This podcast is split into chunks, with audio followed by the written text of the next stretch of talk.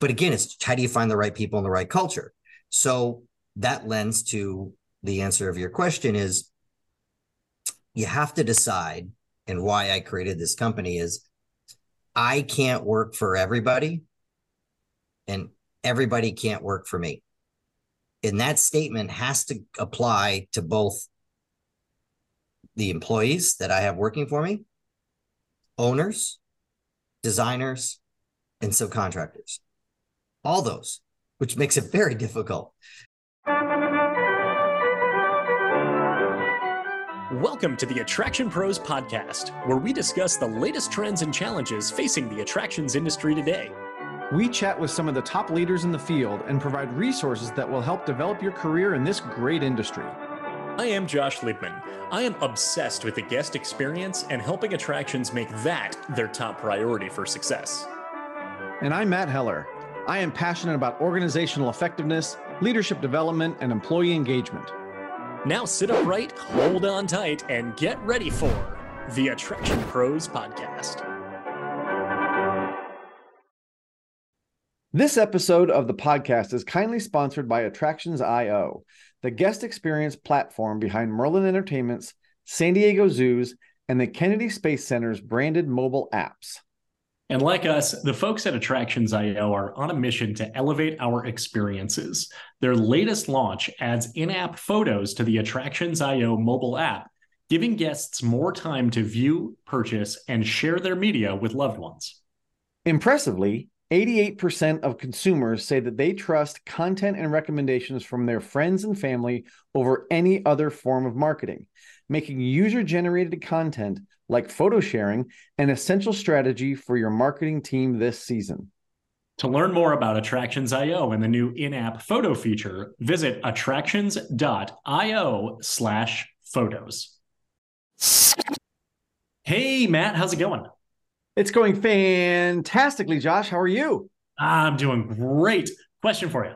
Yes. Matt, have you ever built a theme park? You mean like outside of Roller Coaster Tycoon? Yes. then the answer would be no. I have not. Have you? Outside of Roller Coaster Tycoon? right. Outside of the uh, Lincoln Logs and Lego and K'NEX sets in my basement as a child? There you go. Yeah. Uh, also, outside of that, no, as well. but the reason I ask has to do with our guest today, Jerry Davis. He is the president and principal of Peak CM, which is a construction management company. Whether CM stands for construction management or not is uh, yet to be determined. But they focus on constructing large projects, and one of their biggest areas that they work on is theme parks and attractions.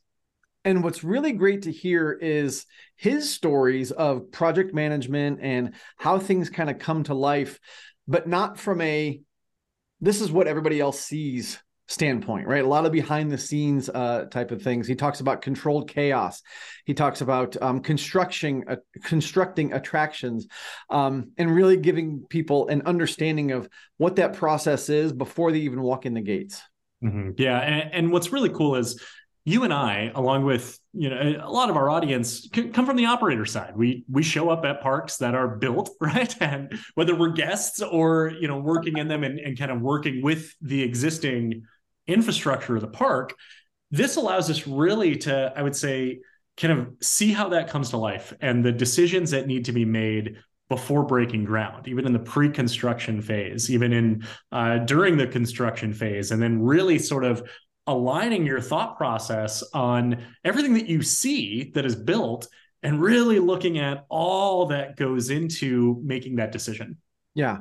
One of the things that was kind of going through my mind uh, with this conversation was so many times, even as enthusiasts, we might say, well, why didn't they XYZ, right? Mm-hmm. Why didn't they make that a little bit longer? Why didn't they make this a little faster? Why didn't they blah, blah, blah, right?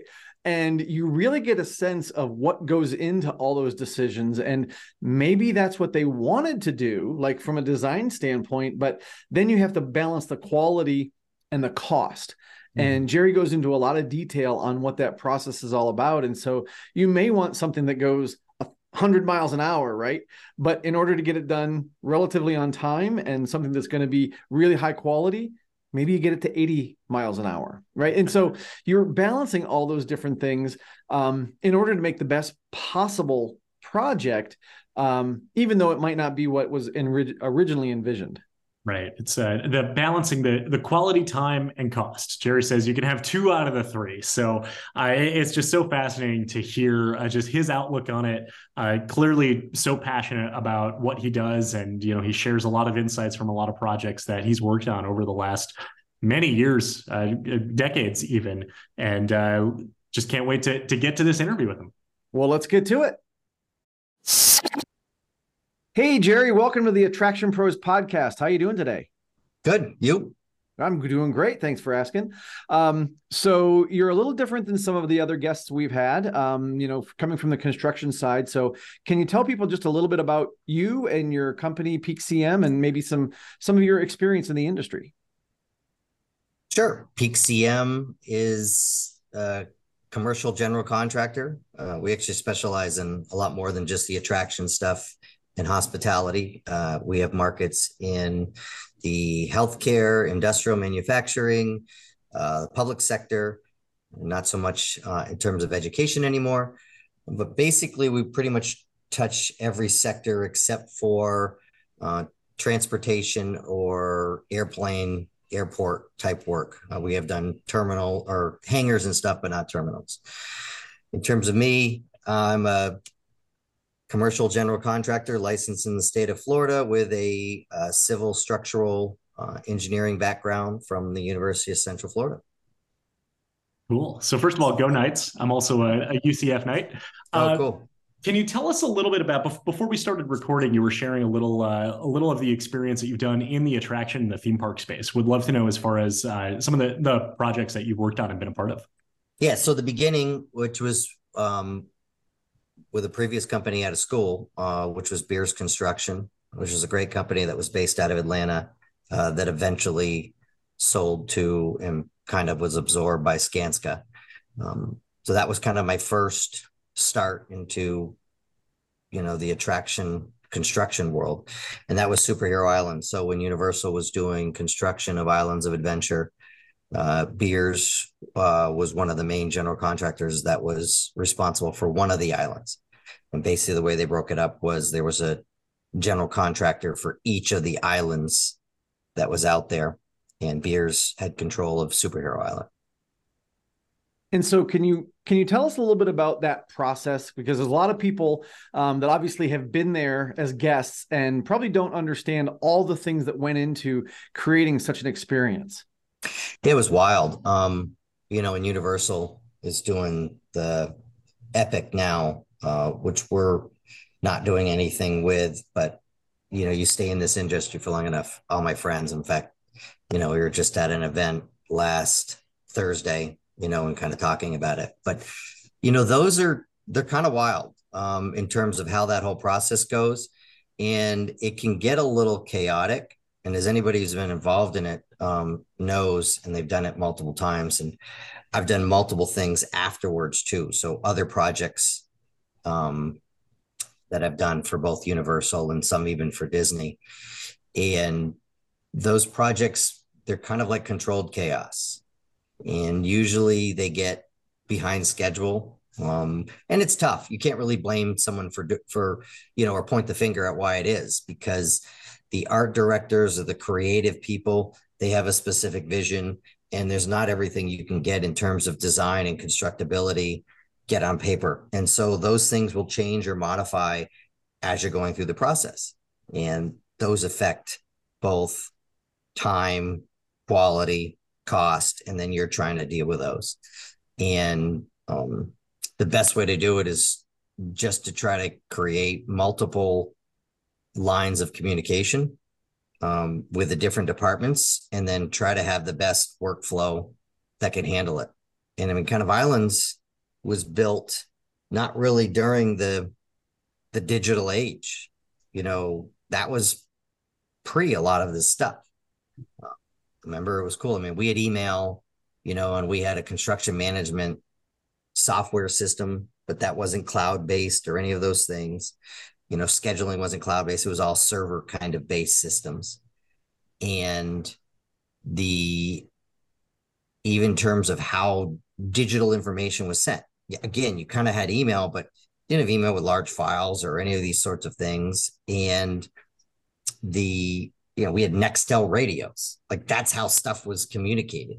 You didn't do text messages. You could, but text messages it took a while, right? I mean, that was the whole old keyboards and stuff. So that was built really by old school document control type systems versus now where so much stuff that we do is digital and touch screens and interactive and we do a lot of that stuff.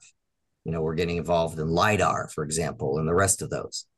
Um, so stuff's changed and even through those different projects um, they, they can get very complex Jerry, I'm wondering about the uh, the conversations that happen at the beginning of a project, even before you know a, a, a shovel hits the dirt. Is you know you, you talked about the uh, like the art director has you know has the vision and then bringing that to life. But curious as far as kind of all of the stakeholders who might need to have input, want to have input, or that you would want for them to have input in order for the project to be successful. Uh, for me personally, I've been a part of the opening of of a few theme parks, and there was a time I came in, uh, you know, was, while the park was under construction, I was a manager, and they handed me a blueprint and said, "All right, Josh, where do you need power?"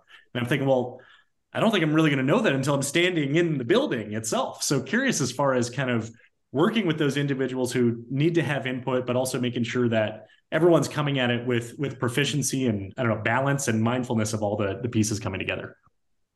Yeah, it's a challenge. So, and it's kind of developed or changed. So when I came into superhero, that was kind of they had already kind of gone through the pre-construction phase. So I can't talk much about how that one was done. Um, but they then went and did a bunch of other projects, um, some for Disney, quite a few for Universal. And I always, they don't do it a lot, and we haven't done much for Universal post kind of 2020 type stuff. Um, but before it was always we were always trying to push the connections and the stuff we have is stop hard bidding stuff.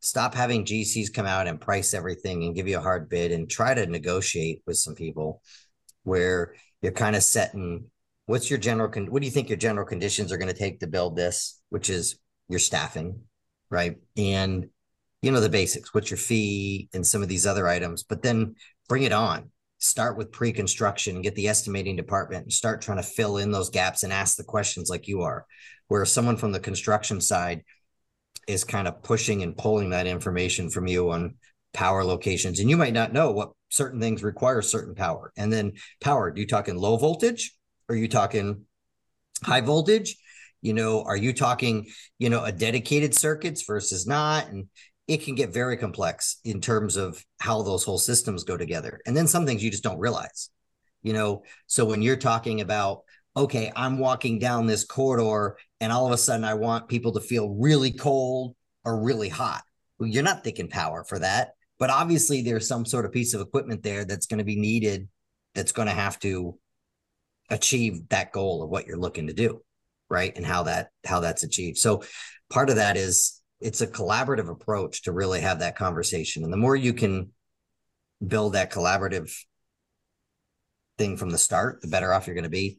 So a lot of the ones that we did originally, we were just kind of bidding, you know, giving the numbers, and we were closer in there or low, and then we'd come into these design meetings, and then that's when we would start asking the questions, and you'd get creative people and the designers and maybe then there's an owner's rep, you know, or the the construction rep people from the park itself, right? And then we're the the general contractor, and sometimes we'd have our subcontractors with us and stuff too. And not to knock the designers, but sometimes the designers they don't care about budget or they, they and they just want something that's looking good. So when the creative guy goes, "Geez, I really want a skylight here," and I use this same association not just with attractions, but we do a lot of did a lot of stuff with resorts, ski resorts.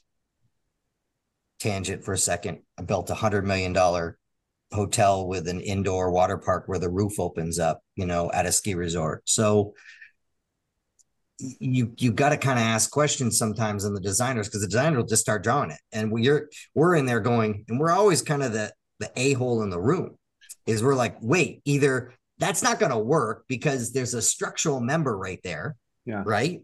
Or the sun's coming in is going to affect it. We've done this I, I call attractions like ice arenas and the rest of those things too. Um or cost. I'm going wait a minute guys. You just got on us that you're over budget or you're right at your budget. And now you're saying, boy, it'd be great to add a huge skylight right here.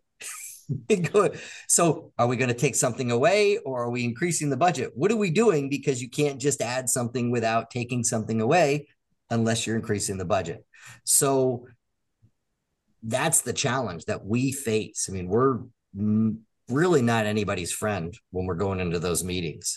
Um, it's something as a culture uh, as with this company, and it's part when you start your own company and the size we are. We've we kind of average around 20 million a year, uh, but we've gone up to almost 50 million a year, and in terms of projects we've done. But when you come to the smaller ones, you know you're doing sometimes smaller projects or whatever. But our goal as a company is to just be straightforward, and so we try to have that black and white conversations as much as possible.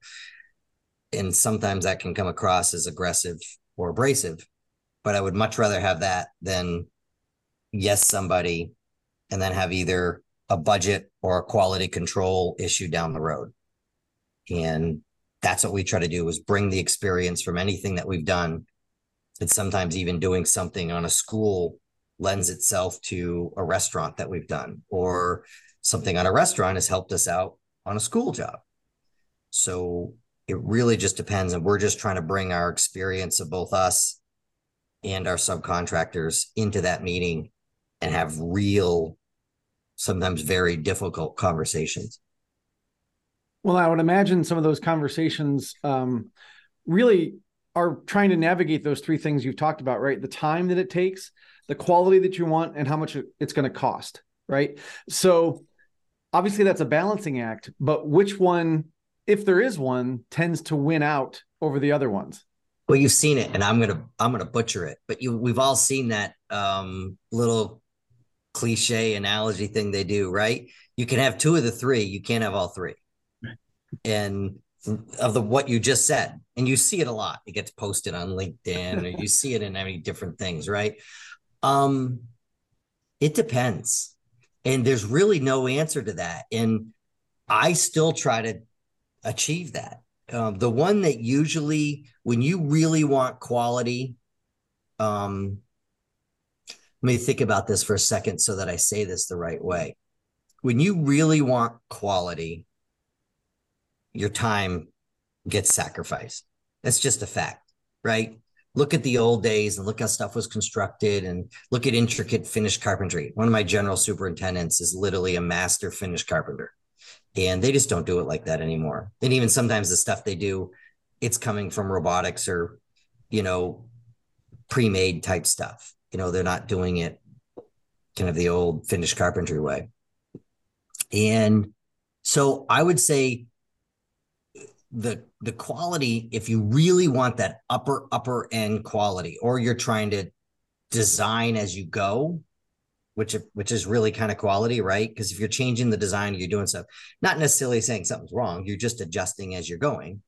That approach has a hard time with time um, it's why i don't like some of these fast track ones where they're like yeah we're going to do a design build and start construction and do it in phases it's always a mess because you can't line up when you have all these different components. You can't line up your time and your schedule to go without impeding or slowing down subcontractors or whatever else is going on and still permitting authorities, right? Because you still got to get stuff permitted and you still got to get stuff approved and you still got to get stuff inspected. So if you're kind of designing on the fly, but then you've got to get it approved, how does that really work? And can you really build it without it's going?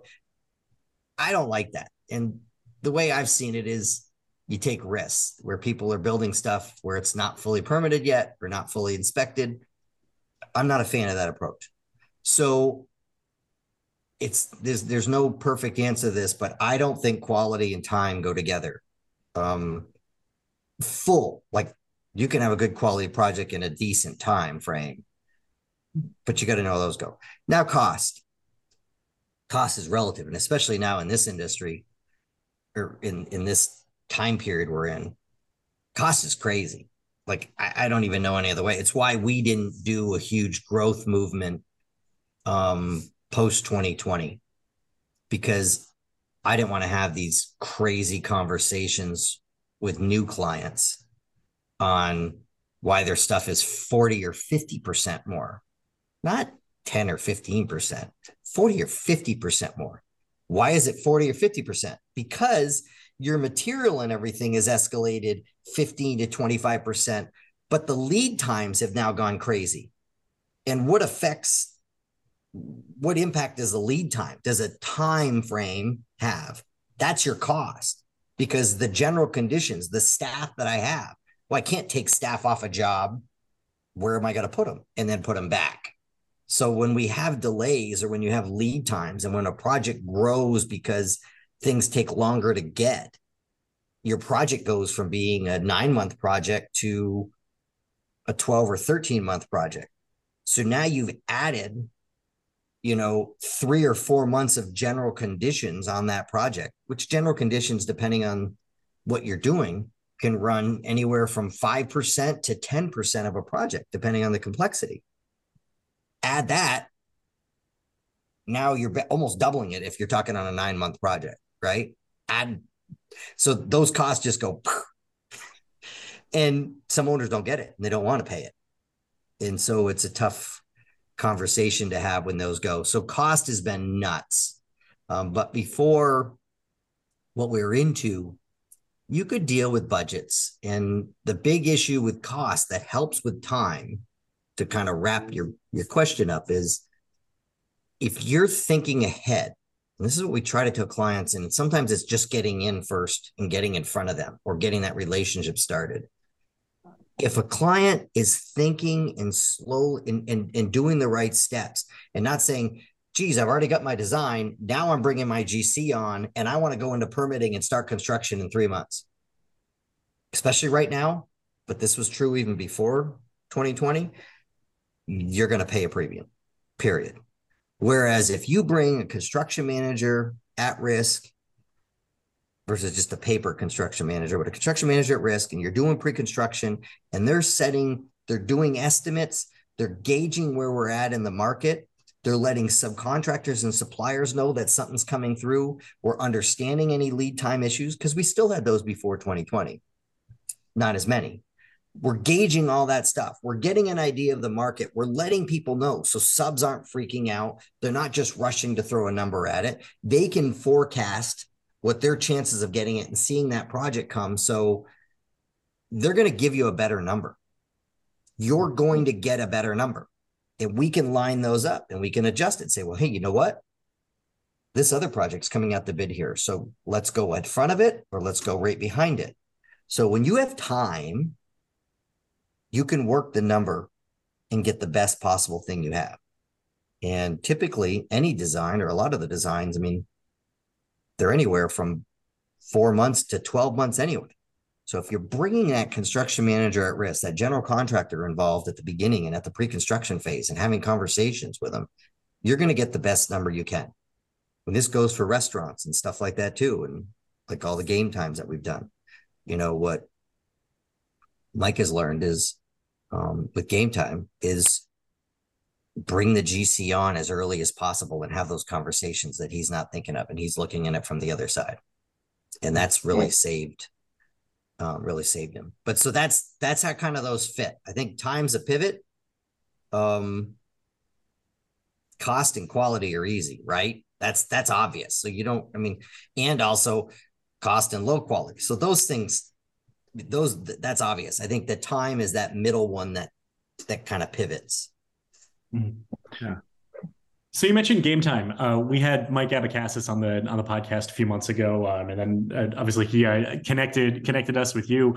Uh, when you're working on a, a, project like Game Time, or whether it's you know in the attractions industry, uh, you know you talk about kind of the the multiple different industries that you work in, and you know looking on your website, you can see how it's all you know broken down.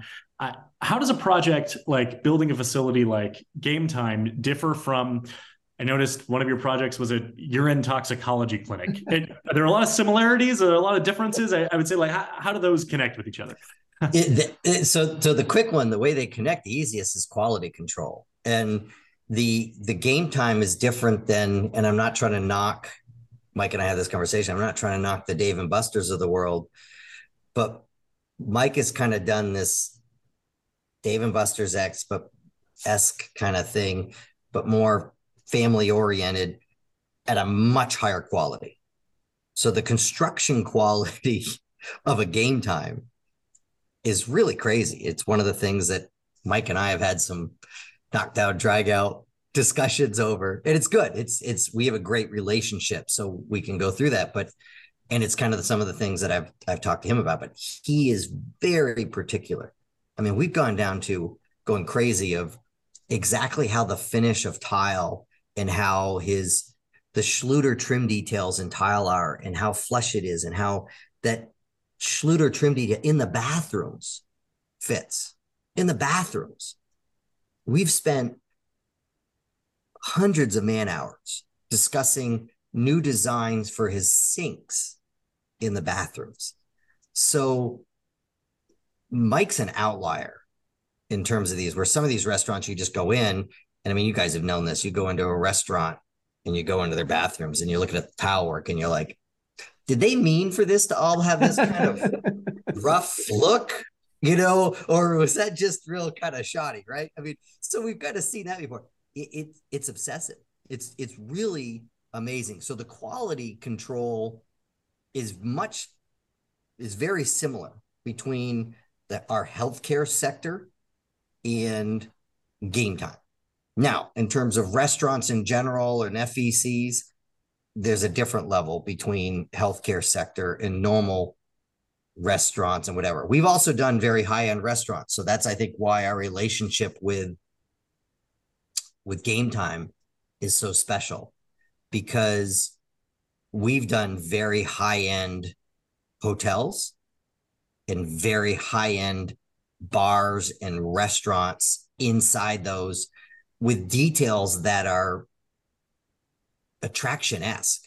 I mean, I've done previous company, but then we've gone and done additional stuff that took the same thing. So with the same client, previous company, my company, um, but at ski resorts, taking a a bar or a restaurant and adapting parts of the culture of where that resort is. So a bar that we're doing that's facing a tram at a ski resort and taking pieces of the old tram cable and and integrating them into the FF&E. Oh, that's easy, right? That's a piece of cake. Why don't we do that? So that's where the owner comes in, who is very one of the owner's reps was very eccentric that worked there. Okay, great. That's his idea. Well, that doesn't work the way you're thinking it works. So first of all, a cable has all grease on it and oil and everything else. So A, you got to cut it. That's somewhat easy, right? Now you got to make sure it doesn't fray because you got a safety issue. Now, how do you coat something that's had years of oil and grease and everything else on it? And how do you incorporate that? And where do you incorporate it into FF&E? And how do you make it not look weird? And that whole process is crazy and tons of trial and error tons of trial and error until you figure out okay we can do this with the cables but we have to clean it here and then we're coating it here um it gets it gets wild but that's the part of the quality that you start figuring out so we'll do that and you figure out how do you match things in a resort is very attraction-esque just as much as a theme park is what's that feeling when you're sitting in a restaurant at a resort that if you're blindfolded and put in there, you and then you take off the blindfold, you know where you're at. Like you have a feeling of what that community or what that resort is compared to somewhere else. Right. And there's tons of examples that we've done um, with the different resorts that we've done and how to incorporate those. And to tie that into the one last spot is when we did an indoor water park. The, I remember this great guy and this is a this is kind of a cool story is and this very much leads to the game it has to do with the same game time thing of a brand right is the sales and marketing guy for the indoor water park that we did at this ski resort was literally a genius. I mean, the guy is, he had won so many awards for this ski resort for best marketing campaigns of the year. It was like people were just getting frustrated to even submit at these ski area association conferences. I mean, he was just crushing it. Crazy, unbelievable marketing. But he hated the water park, hated it, hated this indoor water park, saw the, the, the revenue, saw the need, understood it, but hated it because of how it affected the brand of the resort. So the question was, how do we get this guy on board hmm. to to to be part of this, right? And so he he was very excellent. And no Mickey Mouse, no ears. I don't want that. I don't want. And so his first part was, I don't want any theming. And that was the comment that comes out of him. And I said, you gotta have theming. You want a vanilla box? You want you want a YMCA? No offense for your for your indoor water park. No, no, no. I just want it to be in our brand. I said, branding's theming. And then I, I, I sat down with him. This was actually me, the GC, but we had a kind of a special relationship. We did tons of work for both previous company and my company now through their stuff. But I sat down and I showed him that example of um, that bar with the tram cables. I said, that's theming. Branding and theming are the same thing. Theming is what story you're telling. Branding is what is the story, right? It's it's the same exact thing. So once he got on board with, and we just didn't use the word theming anymore. So we said branding. So once we did that, he was fully on board. And it was amazing. And so this indoor water park had things that tied into the ski resort, you know, and the the the the lazy river itself, which was not lazy because this ski area is known for being really aggressive.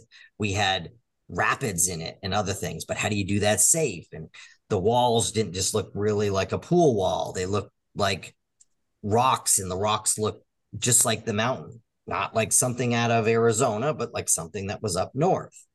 And a lot of the the different people or things, and we created a brand.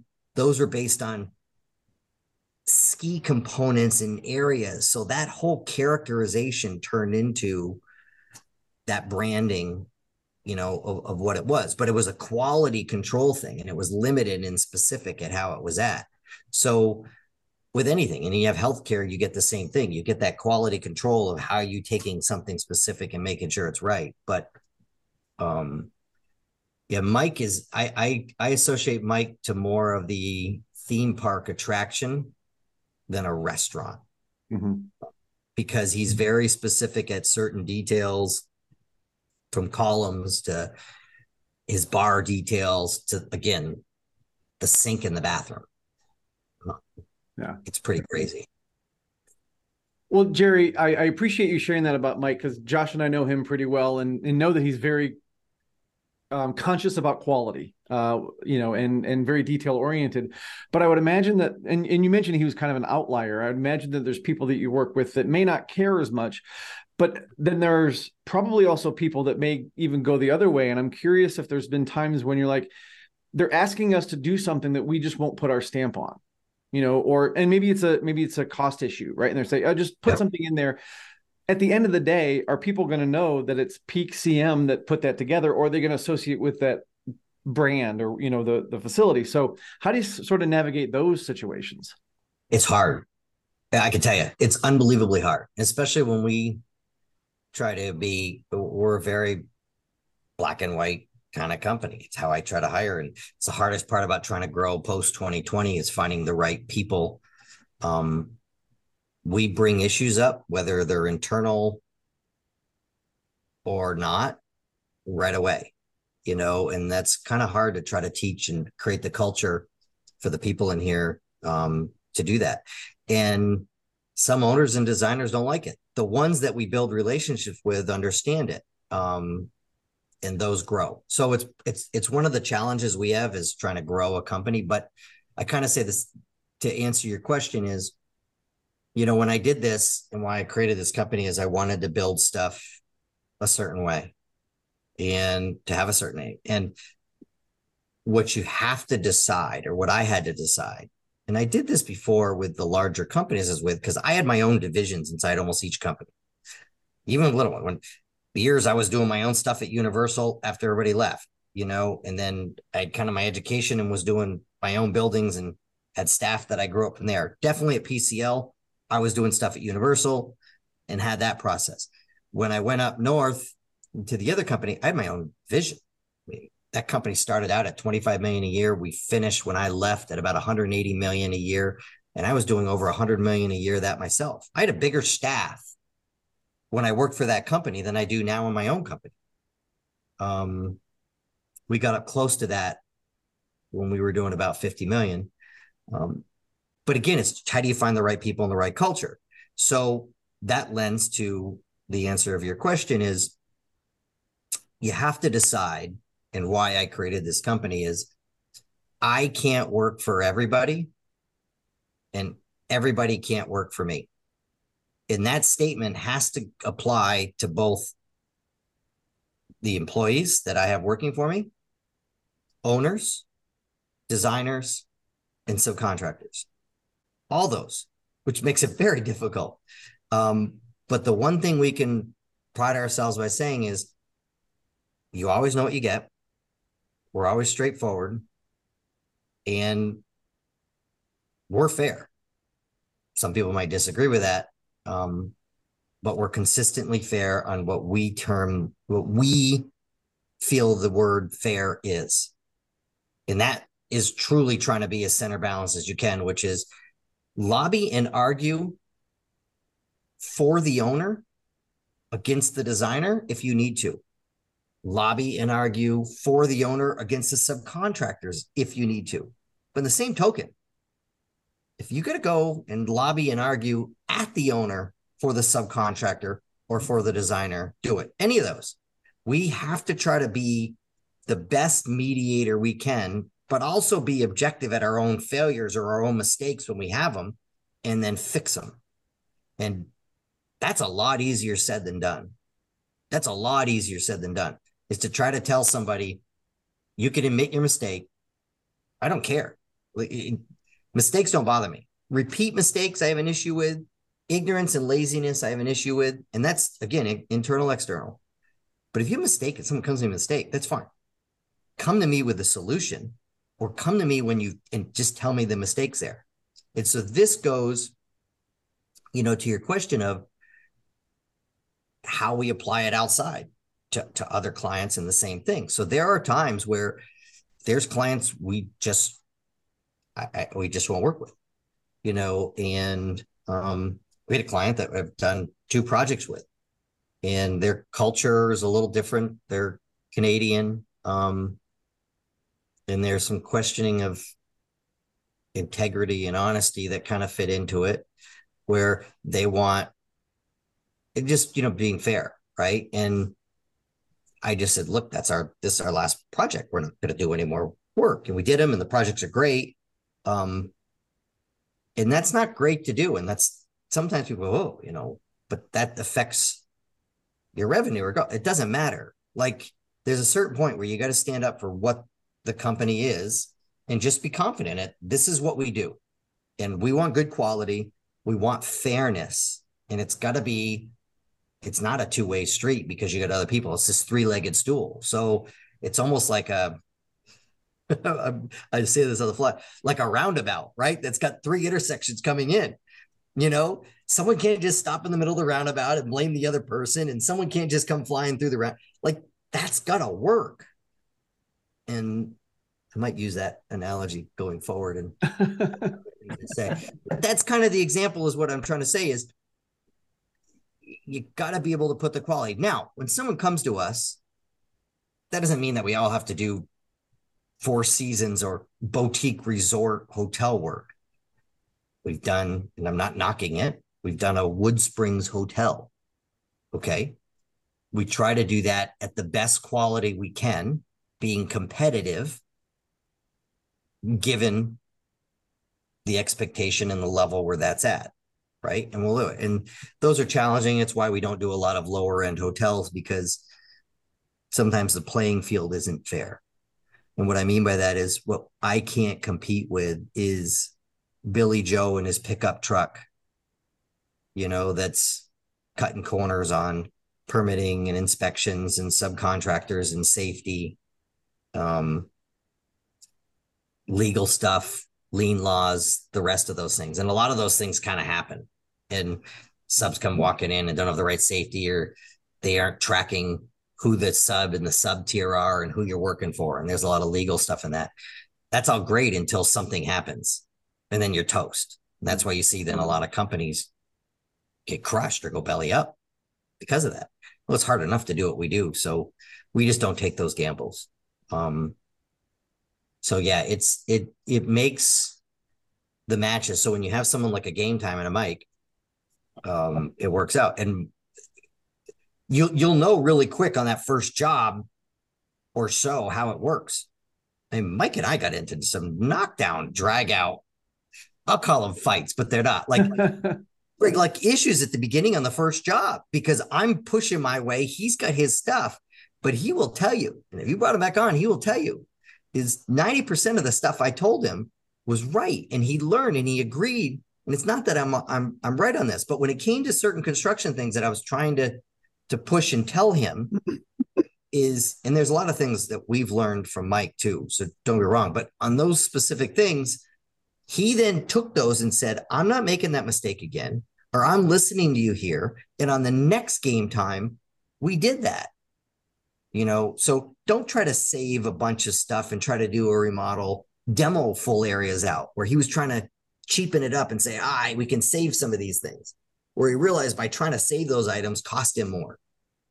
You know, um, him trying to save a buck by buying a bunch of stuff and then him dealing with lead times or coordination issues coming through because the owner's furnishing it but the plumber didn't supply it and the plumber's like now what do you want me to do with this i didn't have this you didn't tell me this was owner supplied okay now you want me to install all this stuff but everything's not here so you just gave me you want me to we've furnished the sink and now you want us to install your fixtures, but I've got to go touch this thing three times because you brought me the faucet, but the drain's not here yet. Right? Just give you an example. So these yeah. are things we learn.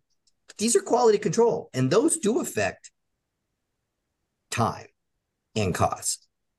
So it's just trying to have those conversations and then be able to keep track of it and learn those lessons. So one of the things we do is we sit down with clients that we have, repeat clients, if it's similar to something they've done before, we'll sit down and go through all the issues that happened on the previous project during the design phase. So when we were doing game time Daytona, we sat down and pulled up, even though they were a little bit apples and oranges in terms of the spaces, but it didn't matter. We wanted to, to note that.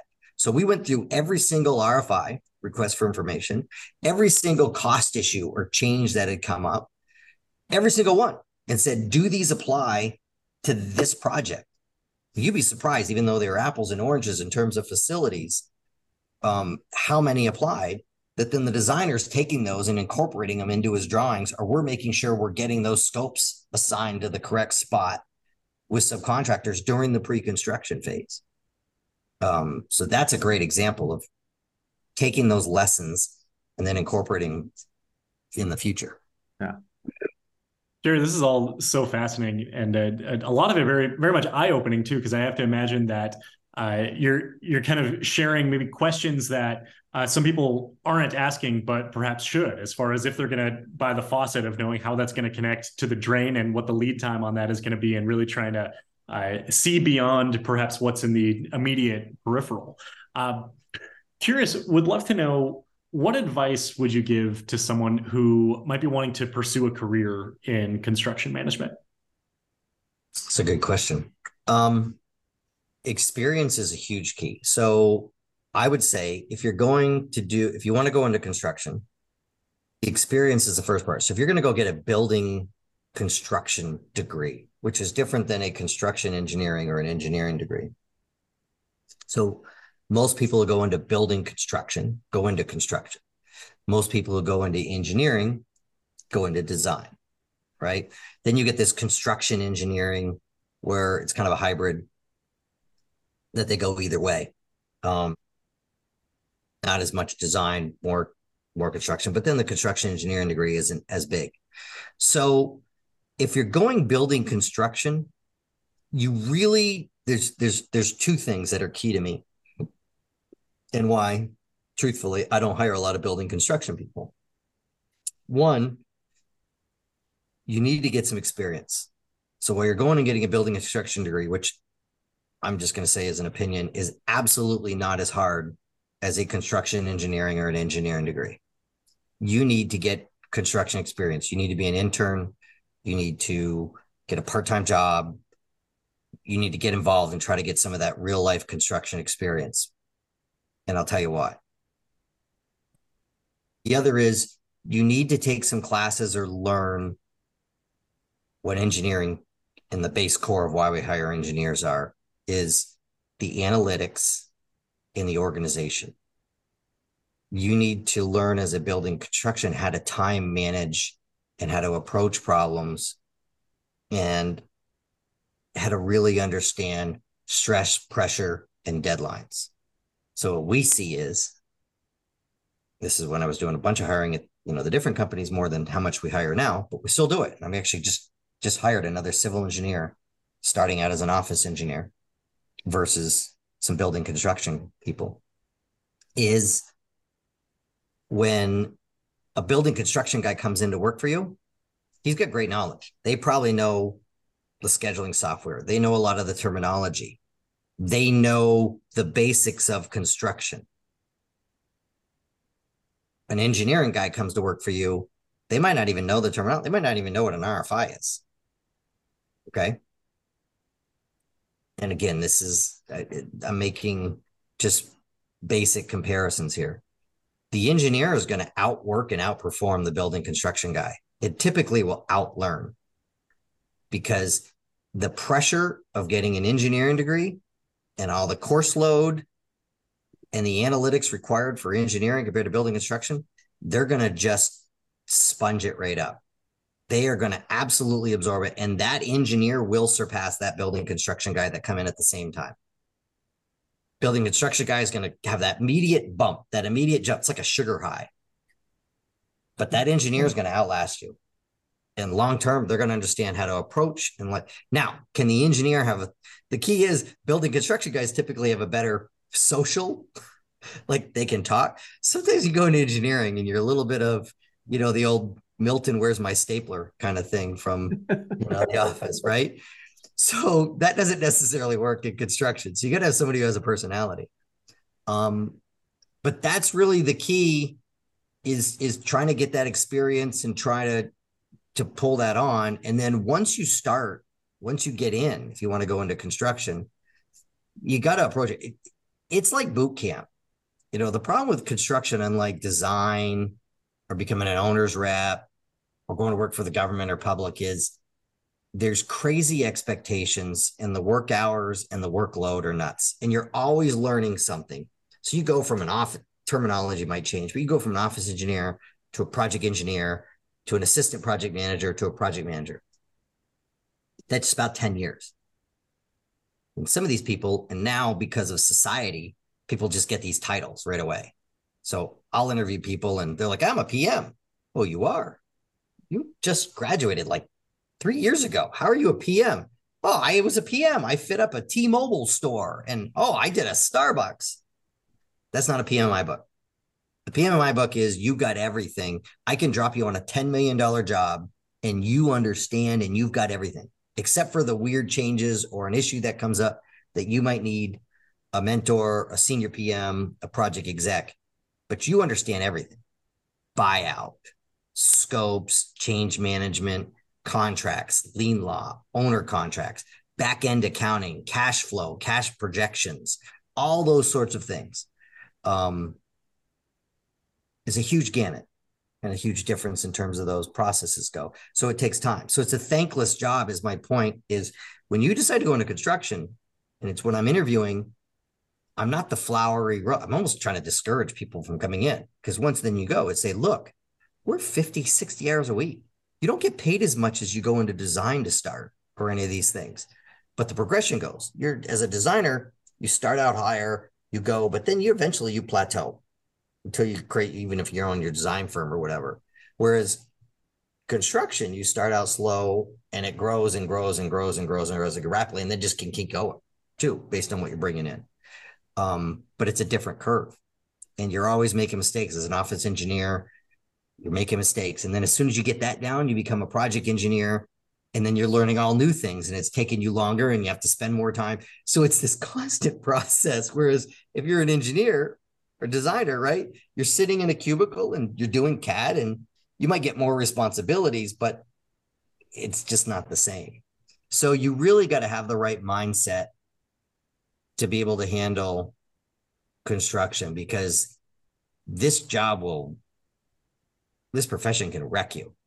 You know, it's you got to put the time and the effort in. And a lot of people sometimes don't want to do that. Yeah. Jerry, this has been a, a, fascinating conversation. And I just have one last quick question that might be similar to the last one. Um, but Josh and I um, interface with a lot of young students that are in design and they want to design theme parks and that type of thing. And you've talked a lot about the construction side and even the relationship between the construction folks and the designers. What advice might you have for those folks that are that are they're young, they're new to the industry, they're they're really excited about des- the design part of it, and maybe interfacing with the construction side, or or what they would need to know that maybe isn't part of their kind of trajectory, but you think from your experience, man, you really need to know these things too. Yeah, so it's tough if you just want to go into design. I would say the first advice then is if you're going to go into design, try to work part-time or internship for some sort of theme park or some sort of what whatever particular space you're trying to go in because you got to know the real operations and ins and outs. That's going to help your design the means and methods, right, of how things work versus just how they look. That's my first. If you can get lucky enough to intern, um, and it's probably an intern and you're going to be at a lower rate because no one's going to want to pay you if you're going to turn around and leave. Um, try to work for a general contractor that's doing stuff at a theme park. That that's huge, you know, and the sacrifice you'll make at doing that is going to pay off tenfold to you long run. You go work for a designer, going as you're going to apply for a designer and tell them that you interned in the summers for a general contractor. Even if you were just, it's photo, it's all digital now, right? But even if you're just paper pushing, even digital paper pushing, doesn't matter. You just the experience in hearing and understanding the terminology and reading the stuff that you're processing is going to gain you that whole much experience. Having those conversations with people, um, so even if you're doing the most menial task possible, get in that door. Um, because if you really want to design and get involved in designing rides and theme parks and everything else and want to grow, you're going to have to have that. You're going to have to know how stuff put, gets put together. Mm-hmm. I always joke with designers anyone can design anything. Can you build it? and can it be built for a reasonable price? So that that's my key. That that's my advice. It's great advice. Thanks so much for sharing. Uh, Jerry, this has been just such a, a fascinating conversation. Uh, as we start to wind this down, if people want to learn more about Peak CM or if they want to get a hold of you directly, where would you send them? Um, the best way to go is to our website, probably start. So that's peakcm.com, which is P E A K, C is in Charlie, M is in Mary. The kind of the joke is that that's all one word, doesn't stand for anything just kind of is a mix of what we've done and what we've done. So we've done work at ski resorts. One of our first clients had peak in their name, um, kind of peak of your profession. There's peaks of buildings, you know, so there's a lot of different aspects to it. And then CM doesn't stand for construction manager. It can, it can stand for construction management. Um, it just, it's that branding guy. Actually, I give him the credit from the guy from that ski resort is we just kind of messed with it where it doesn't have to stand really for anything. It's how those things kind of go together. Um, but our website's probably the best, and that has all our contact information and phone numbers and email addresses. And our main office is in Orlando. and feel free to reach out to us, um, phone or email also. Awesome. Well, Jerry, thank you again for your time. We'll have to send Mike a quick note and thank you for the intro- thank him for the introduction. Um, but again, this has been just a great conversation. I know I've learned a lot, um, and so for everybody out there who's watching and listening, just remember we are all attraction pros. Thanks for listening to the Attraction Pros podcast. Make sure to subscribe so you can tune in when new episodes release, and even better, please leave us a review on iTunes. For more information, visit attractionpros.com.